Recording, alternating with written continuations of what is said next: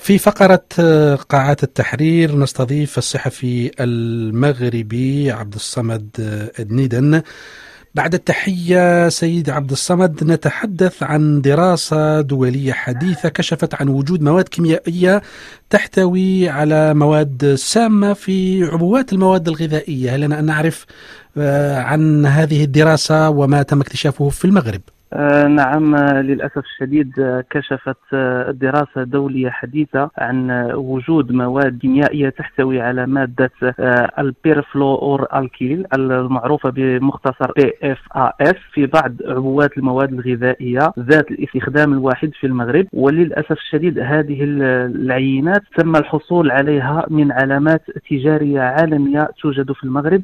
تعرف انتشارا كبيرا واسعا واقبالا كبيرا بشكل كبير جدا من طرف الشباب بشكل خاص. وأذانت الدراسة التي نشرتها نهاية دجنبر الماضي الشبكة الدولية للقضاء على الملوثات EPN و18 مجموعة عضو في الشبكة من بينها الجمعية المغربية للصحة والبيئة واليقظة من السموم. عن وجود مادة PFAS في 64 من أصل 119 عبوة طعام ذات استخدام واحد من الورق والكرتون والألياف النباتية المقولبة والتي تم شراؤها في 17 دولة يعني ليس المغرب وحده معني عبر إفريقيا وآسيا وأوروبا وأمريكا الشمالية وأمريكا اللاتينية ومنطقة البحر الكاريبي ومن بين العينات الغذائية التي تم شراؤها في المغرب احتوت عبوات تم شراؤها من نعم. سلسلة دولية للوجبات السريعة عن هذه المادة المسمومة. نعم يعني يمكن أن نذكرها هناك ماكدونالدز هناك كنتاكي فرايد تشيكن وبرجر كينج تماما هما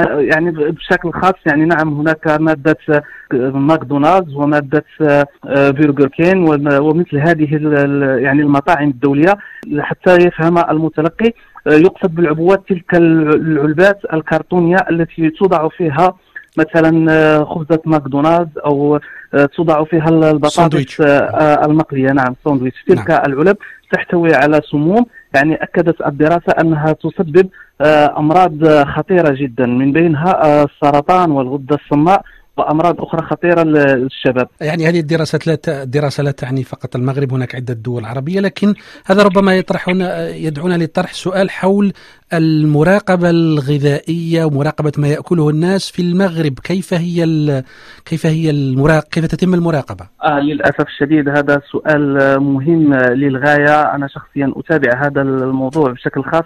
آه، فلو كنت تتابع يعني الدراسات والتقارير فهناك دائما إرجاع لشحونات. يعني بين الحين والأخرى إرجاع شحونات من الخضر والفواكه يتم تصديرها خارج لكشف لما يتم الكشف عنه ضمن هذه المواد من مواد سامة خطره محظورة دوليا إضافة إلى إلى ما يتم آه، ملاحظته بشكل يومي من من من ضبط للمحلات التي تقدم الوجبات آه، السريعة سواء في العربات المجرورة أو المحلات حتى المحلات المرخص إليها. واليوم هذا التقرير يعني يأتي حتى على يعني المحلات يعني أو المطاعم التي تنتمي إلى سلاسل دولية فهذا يدق ناقوس خطر كبير على الصحة ويسائل المؤسسات نعم. المسؤولة على حماية صحة المواطن بصراحة لأننا لم نعد نعرف ما ناكل وإن كان صحيا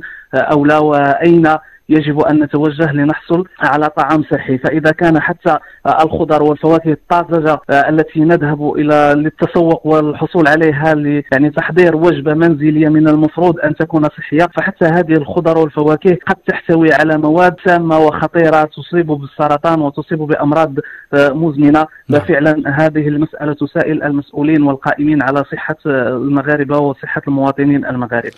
سيد عبد الصمد المكلف بالاقتصاد في جريدة بيان اليوم. شكرا جزيلا لكم.